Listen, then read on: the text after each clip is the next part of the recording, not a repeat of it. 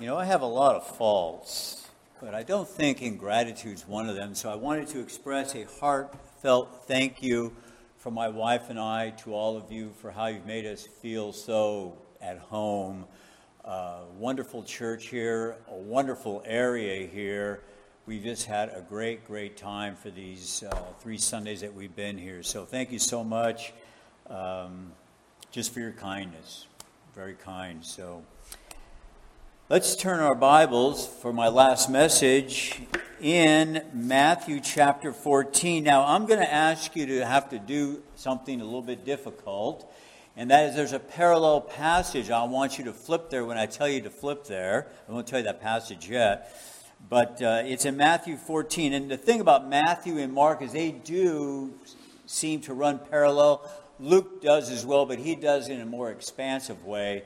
So, Matthew, Mark, and Luke definitely have parallel passages. This one begins in verse 22 of Mark chapter, I mean, Matthew chapter 14. I will probably say that, make the mistake, so bear with me. Matthew 14. This is the Word of God. I'll begin in 22 and go to 33. Immediately, Jesus made his disciples get into the boat and go before him to the other side while he sent the multitudes away. And when he had sent the multitudes away, he went up on the mountain by himself to pray. Now, when evening came, he was alone there, but the boat was now in the middle of the sea, tossed by the waves, for the wind was contrary. Now, in the fourth watch of the night, Jesus went to them, walking on the sea. When the disciples saw him walking on the sea, they were troubled, saying, It is a ghost and they cried out for fear. But immediately Jesus spoke to them, saying, Be of good cheer, it is I, do not be afraid. Peter answered him and said, Lord, if it is you, command me to come to you on the water. So he said, Come. And when Peter had come down out of the boat, he walked on the water to go to Jesus, but when he saw the wind was boisterous, he was afraid and beginning to sink, he cried out, saying, Lord, save me. And immediately Jesus stretched out his hand and caught him and said to him, O you of little faith, why did you doubt? When they got into the boat, the wind ceased. Then those who were in the boat came and worshiped him, saying, Truly you are the Son of God. Let's go over to Mark chapter 6, the parallel passage is found in verse 45. He says here, immediately he made his disciples get into the boat and go before him to the other side to Bethsaida. That would be the Sea of Galilee. While he sent the multitude away, and when he had sent them away, he departed to the mountain to pray. Now, when evening came, the boat was in the middle of the sea, and he was alone on the land. Then he saw them straining at rowing, for the wind was against them. Now, about the fourth watch of the night, he came to them walking on the sea, and would have passed them by. When they saw him walking on the sea, they supposed it was a ghost and cried out, for they all saw him and were troubled. But immediately he talked with them and said to them, Be of good cheer, it is I, do not be afraid. Then he went up into the boat to them and the wind ceased. And they were greatly amazed at themselves beyond measure and marveled. For they had not understood about the loaves because their heart was hardened. When you come to this amazing portion of God's Word, we have Jesus walking on the water. It is, I, will use the word amazing. That word just really doesn't make it. It doesn't really give everything of that experience of what the people saw our Lord walking on the water. And so tonight, what I plan on doing is when one preaches, I'll just let you into my study, there's a couple of things that those that preach should be able to do, and that is they should take a text and make it easy to understand.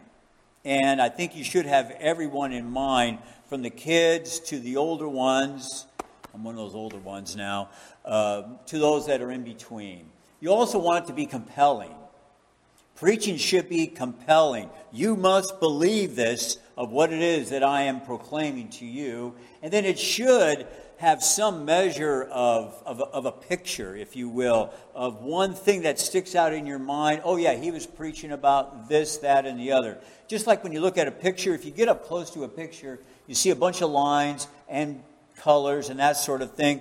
But it's not till you stand back and take a look at it and go, oh, okay, that's a picture of my wife, whatever it may be. So that's hopefully what I will do tonight is to explain the context and explain the text. Now, before we get into the context and text, there is a reality and a truth that needs to be accompanying us as we go through this passage.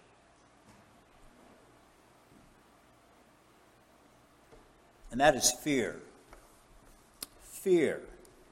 Before sin entered the world, there was no fear. There was no sickness, there was no sorrow, no sin, no death, and no fear. Adam, before he sinned, was not afraid of anything. Think about that no pain, no sickness, no sorrow, no death, and as a result, he lived in perfect peace. After he sinned, he became guilty before God, as well as the entire family of Adam. Do you remember in Genesis what he said to the Lord? I heard you in the garden, and I was afraid. Now, a new emotion as a result of sin.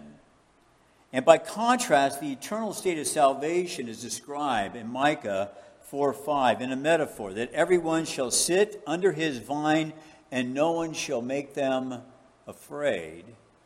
Zephaniah 3:13 here you have the remnant those that are saved shall feed their flocks and lie down and no one shall make them afraid.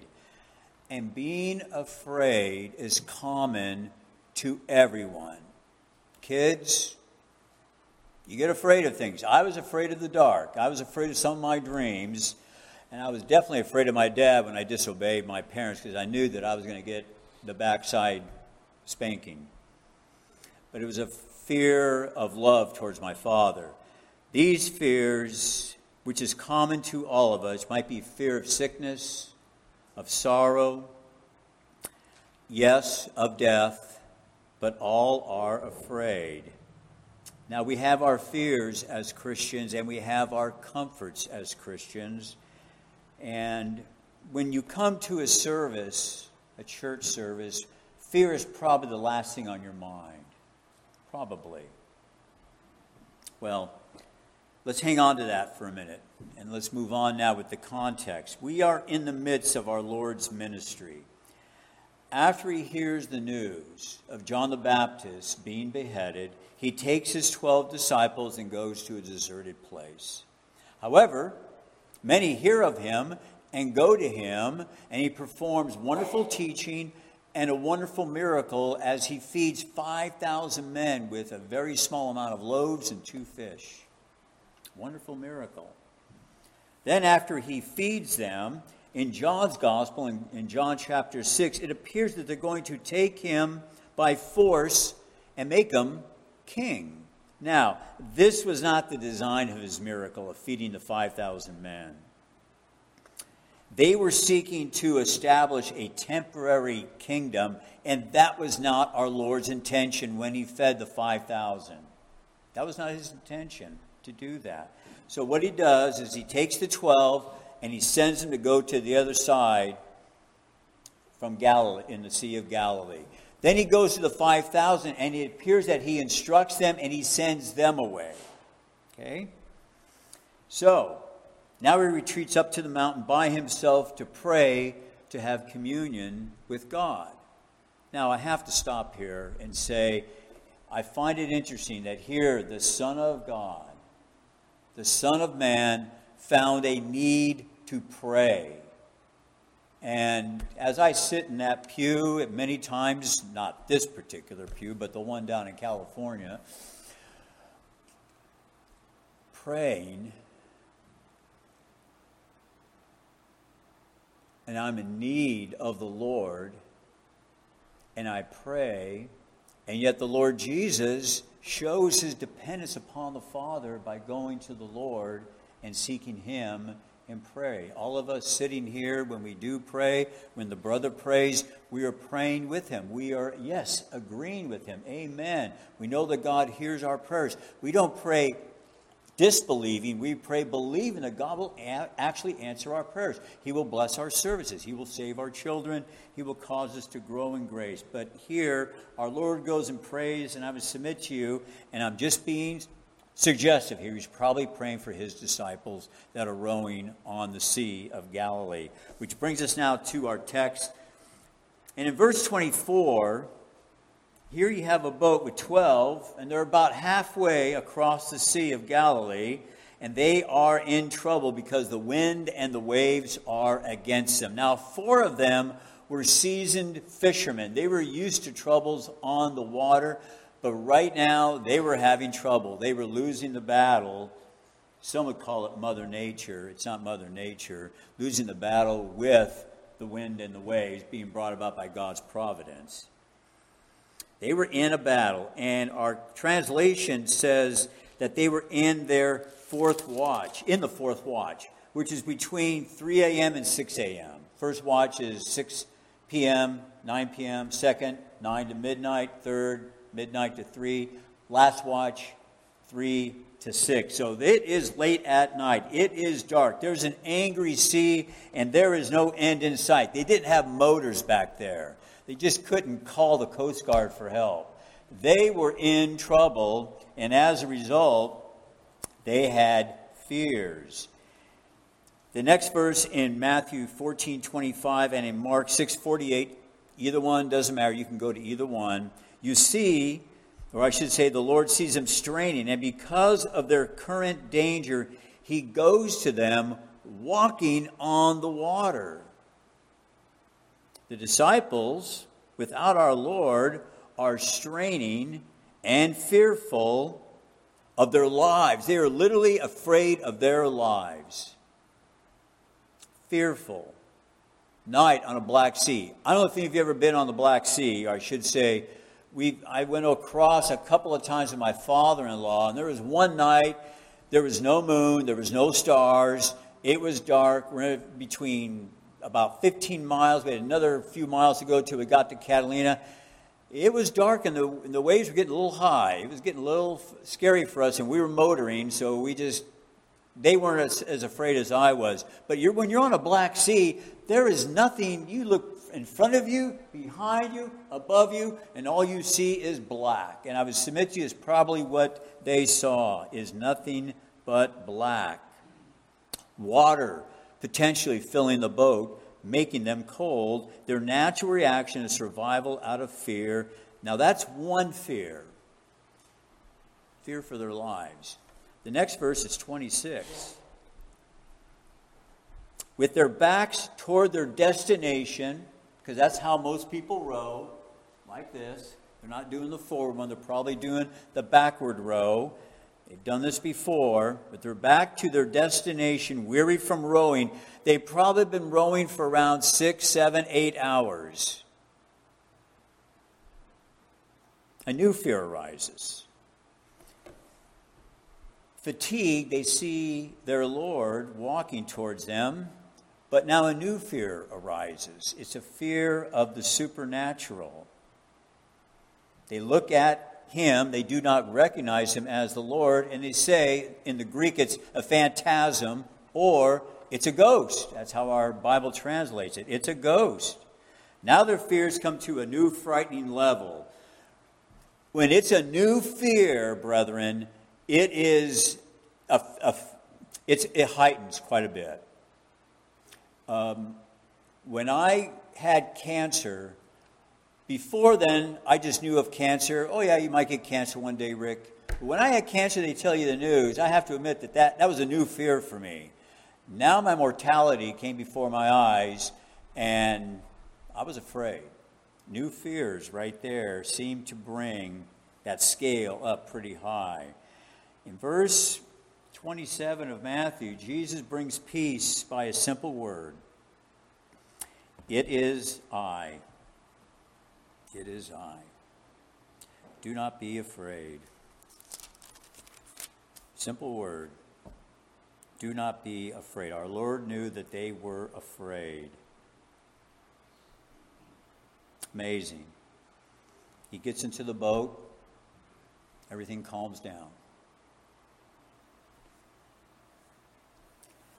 Now, in Mark's gospel, he leaves something out. I don't know if you noticed that or not, I'm sure you did. He left out Peter walking on water. Mark, why'd you leave that one out? I mean, Peter walked on water. That should be something to write about. Well, let's talk about this for a minute. Why is it in some Gospels things are omitted and in other things they are added? The four Gospels um, do not necessarily question everything or have every single solitary fact in there. The intention of the writer may not have been with regards to Peter walking on water. The thing is, is that's probably not the question to ask. Why isn't this in Matthew or why isn't this in Mark? That sort of thing. Remember that the writers are writing to a particular people to impress their souls. And so there is an intention of the writer when he writes the Gospels, whether it was Matthew, Mark, Luke, or John, they had a, a uh, an audience to consider, and their intention was to leave a different impression on their souls than someone else that they were addressing. So we probably should be taken up more with what is revealed as opposed to what is not revealed. And that's about all I'm going to say about that.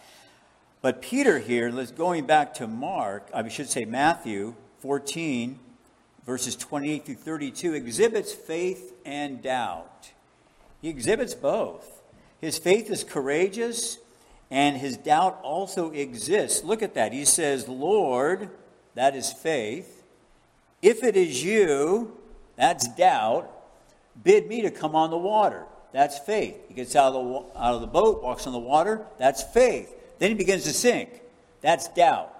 Then he looks up to the Lord. Save me. That's faith. You see what happens there? In a very short period of time, faith and doubt existed with this believer. And, and these men, except for Judas, were believers in the Lord Jesus Christ. They believed. Peter believed. He cries out to the Lord to save him, and Matthew says he catches him. Imagine he got pretty close, and then he caught him. And then he says something to him. O you of little faith, why did you doubt? It, I don't know if our Lord had a smile on his face when he said that, but I think he had kindness on his face when he said that. O you of little faith, why did you doubt? Why did you doubt? Gets into the boat, and the wind ceases. Everything is calm. And here in Matthew's account, the disciples prove Jesus' deity by worshiping him. If a Jehovah's Witness shows up on your doorstep and you show them this verse, they will probably blow it off. And I found the best way to talk to a Jehovah's Witness is to talk to them about their sin. Once they're convinced of their sinnership, that they've sinned against God, it's not going to be too difficult to show them that Jesus Christ is both Lord and Savior. But here,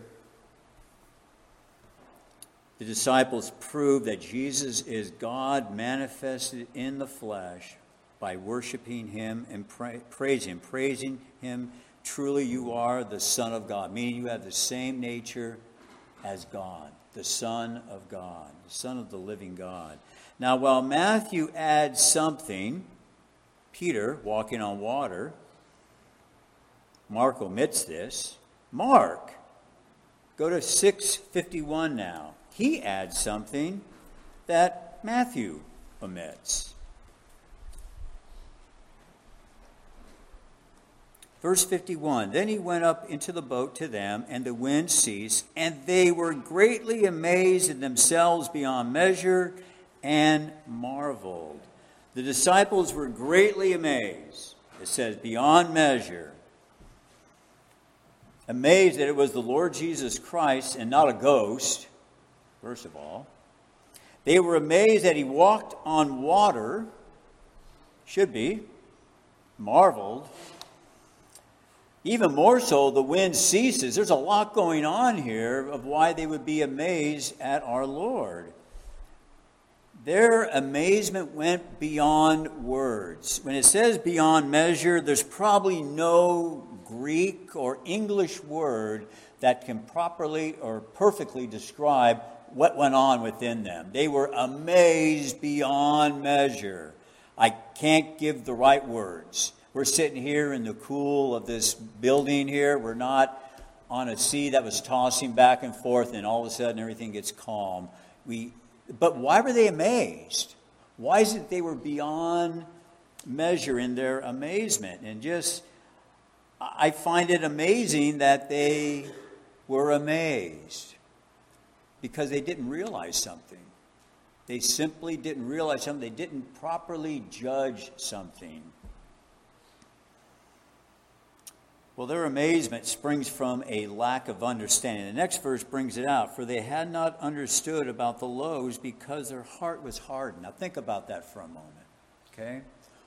What in the world does our Lord feeding 5,000 have to do with their amazement that he walked on water and calmed the seas? By the way, this was not the first time our Lord calmed the seas. Earlier, when he was asleep in the boat, Things were getting rough. They come down. Don't you care that we're perishing? He gets up, rebukes the wind and the waves. Oh, you have little faith. Why did you not believe? This happened before. Now, if our Lord could, by his great power, feed 5,000 by multiplying a small amount of loaves and only two fish, it shouldn't be too difficult for our Lord to walk on water and calm the sea if he could feed 5,000, and he did. So, if our Lord has that ability, they should have understood it. And I would submit to you that their thinking was lazy they did not conclude or think or meditate upon what our Lord had done with the 5,000. If they did, you can probably conclude it wouldn't be that difficult since he was able to multiply the loaves and the fish to walk on water. They should not have been greatly amazed. But I think something happens here that's not in either of the, of the um, passages, and that is it appears that our Lord probably, and I'm making this suggestive in light of Matthew's account, that our Lord probably explained to them his deity, his power, his ability, him being the Lord, because it says in Mark's in Matthew's gospel that they worshiped him.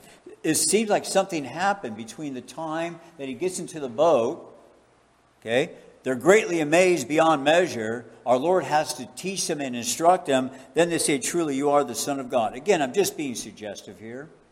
But I think that's probably what happened. Our Lord was constantly teaching his disciples, probably teach them, look, if I can, if I did, and I have, fed 5,000 men, I can walk on water. You should not be greatly amazed. You should believe that I am truly the Son of God. And they do.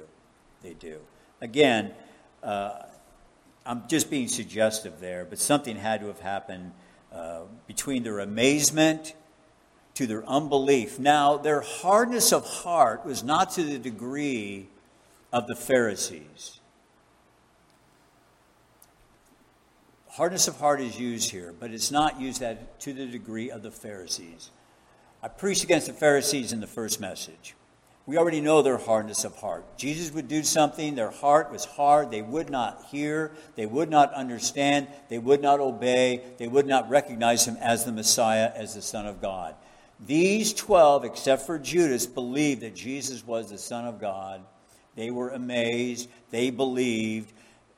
However, there was a hardness of heart there, and they were not able to understand our Lord's miracle of the 5,000. Later on, he's going he's to feed 4,000, by the way. It goes from 5,000 to 4,000. They're not greatly amazed anymore. They are believing, they are seeing this as the work of the Son of God. Now, was it wrong for them to be amazed beyond measure? Well, the very fact that our Lord doesn't reprove them for that, but it would appear that He had to instruct them. So I would not lay sin at their door because they were greatly amazed at, at the Lord doing this. They were just, did not, they did not properly judge what had happened when the 5,000 were fed. So let's make some conclusions here regarding Matthew as well as Mark. Because we want to make sure that we understand and we don't have hardness of heart as well. And here's the thing is we should be amazed at our Lord. We should be amazed at our Lord. We should marvel. When we read of his miracles in this book, in his word, and what I find amazing is how God has been able to preserve his word all these thousands of years this didn't happen in America or Canada. It happened way over on the other side of the world. And God was able to preserve His Word, have those words frozen on paper, and bring it to us here living in the 21st century.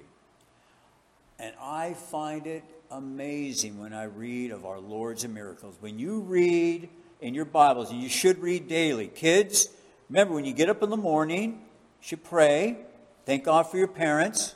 Make sure you read. If you're able to read, read your Bibles. Start with Matthew, start with Mark, okay? And be amazed. Believe those miracles that our Lord performed. And believe those miracles. In one sense, let's be amazed. Let's just, oh yeah, Jesus walked on water. Wake me when this is over. No. God would have us to be exercised when we read His Word. It's not like you're reading the phone book.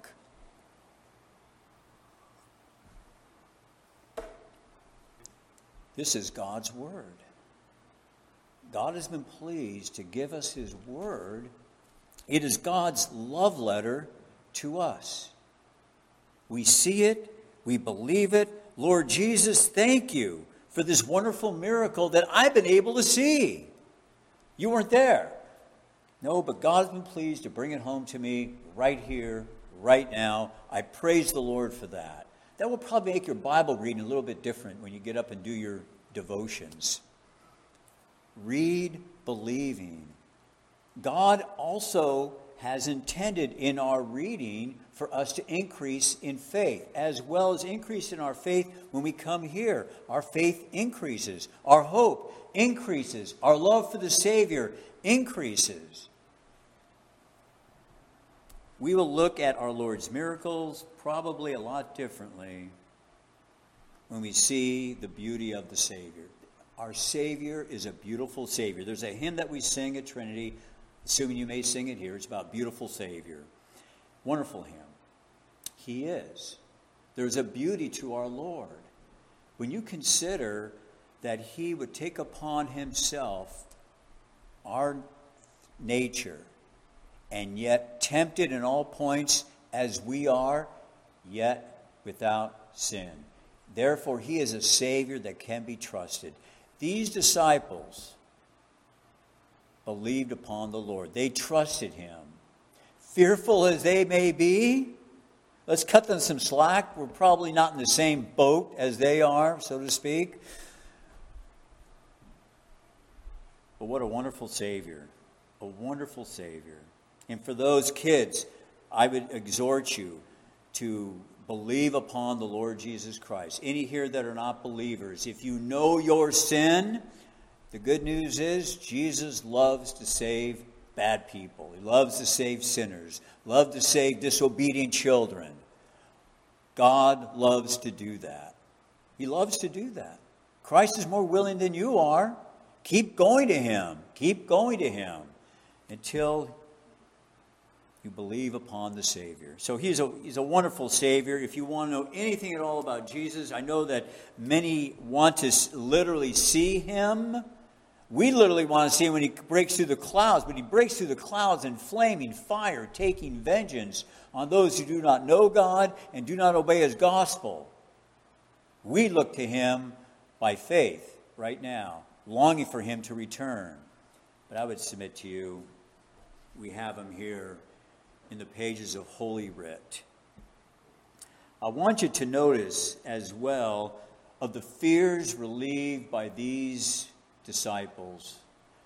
When they were alone in the boat straining, then they had fears. It wasn't until Jesus revealed himself to them that those fears were relieved.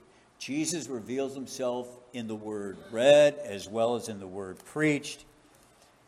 He is not an unknown Savior to us, and He gives us a peaceful word. Do remember that our Lord sent these 12 into a fearful, I was going to say ocean, but a sea is what it is. He sent them there. They were sent by a loving Savior. Difficulties come our way. In our congregation, we have many who've had sicknesses, cancers, uh, one member had an open heart surgery with his heart removed and a new one put in. We've had a lot of difficulties in our church. When you're in a church a period of time, those things happen. I'm assuming you're not immune to that as well. But it would appear at times as if God had abandoned the person. I felt abandoned, even though I wasn't abandoned by the Lord. But then on the fourth watch, it seems, then the Lord came and comforted our people in different areas, in different sicknesses that they had, different fears that they had. Even though it appeared, it looked this way as if the Lord was gone, we couldn't recognize him yet on the fourth watch. He brought comfort to us. Remember this difficulties come by the hand of the Lord. And remember this this is not original with me, but smooth seas never made good sailor. Never did. Uh, I've competed a lot in sports, and um, I would have to say that the difficulties that came along, the, the opponent that came along, that pushed you to a new level, I became a better athlete as a result of that. Now, granted, in the Christian walk, we have difficulties that come our way. We hang in there, we believe, we look to our Lord and it will turn us into better seasoned Christians. But to look to Jesus, we look to Him, just as Peter looked to the Lord Jesus, we look to Him for our help as well as for our strength. And look at this wonderful picture of salvation. Peter sinking, he doesn't try to swim to the boat. He doesn't try to generate enough faith to walk on the water. He doesn't look to his friends to save him from drowning. He doesn't look within himself, just this self awareness, that's what you need. None of that. He doesn't do any of that. What does he do? He looks to Jesus. All he says is, Save me. Save me. And did he turn him away? No. No. He even said, Oh, you have little faith. Why did you doubt? Why did you doubt? The tenderness of our Lord, his willingness to save, and he did more than that. He saved. Well, faith and doubt coexist in the Christian. That's my next point here for application. Again, look at Peter. Lord, that's faith. If that is you, that's doubt. I'm saying all that to say that can it be that happens to us as well? Faith and doubt coexist within the believer not a doubting to condemnation, but there could be at times we doubt about our Lord's providence. Maybe we doubt his kindness. Those things may exist within a believer. Faith and doubt do indeed exist. I think this is an example of it right here with Peter.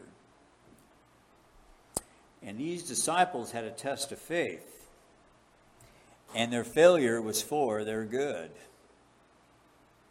Not that we're looking to fail, We want to we want to endure. We want to grow in the grace and knowledge of our Lord and Savior Jesus Christ. But remember, every trial that comes our way is by the hand of the Lord, and it's for our good, even though not everything is good. And faith is not hoping, oh, well, then it will be better. No, faith is believing upon the Savior. Our trust is in Him. Through good times and bad times, we hang on to Him. Sometimes we feel so weak, we just try to hang on that we can, but we have a strong, wonderful, compassionate, loving Savior who is head of the church. He's the head of the church. He's not a pastor. We're under shepherds. We're nothing more than slaves, and what we're trying to do, ministers, we're trying to get out of the way. We preach you Christ, God gets all the glory, and we get out of the way because it is the Lord Jesus who is the head of the church, and He is the one that's teaching you in a wonderful way because He loves His people.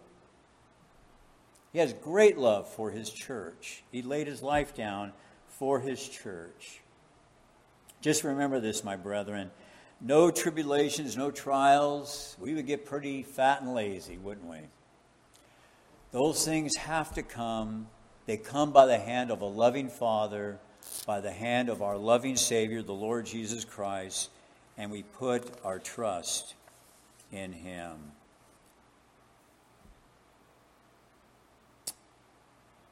So, what have I done these last three weeks?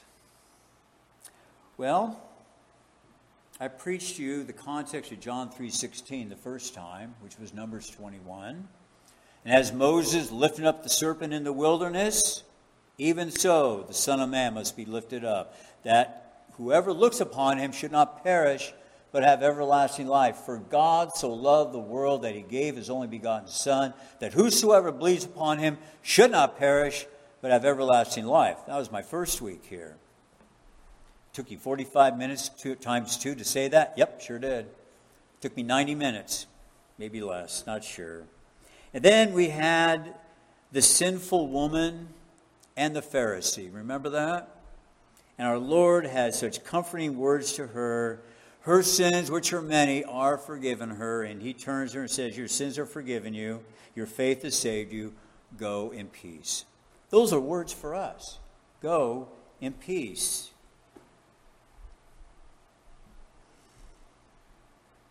And then we have this wonderful passage, yes, today, this morning, with our Lord, and with the command for us to be humble, not to be judgmental, see our sins greater, and see our Savior to be greater. And that's what I'm bringing out here right now. We have a wonderful Savior so, my exhortation to you is continue on in the grace of our Lord and Savior, Jesus Christ. Uh, oh, you of little faith, why did you doubt? We believe, we cling to Him. Let's pray. Our Father, we thank you that you have granted unto us eyes to see, ears to hear, a faith to believe upon your Son and we cling to you and we praise you. We give you thanks that you are the great God who has made the heavens and the earth and the sea and all that is in them. We give you thanks for the great honor it is to have communion with you through prayer, through the singing of hymns, through your word preached. We praise you that you are our great God. Grant unto these dear saints for this upcoming week the grace to walk with you Grant unto the children faith to believe upon the Lord Jesus Christ. Cause this church to continue to grow in your grace and knowledge. Raise up elders to continue to minister to the flock of God, the shepherd, the flock of God. We give you thanks and praise that You've established the church for the good of your people and for your glory. So we pause here at the end of this day and we offer up thanksgiving and praise unto you, for you are worthy. You are worthy. You are worthy. Hear our prayers. Do good to our souls, for we pray with confidence in the name of our Lord and Savior, Jesus Christ. Amen.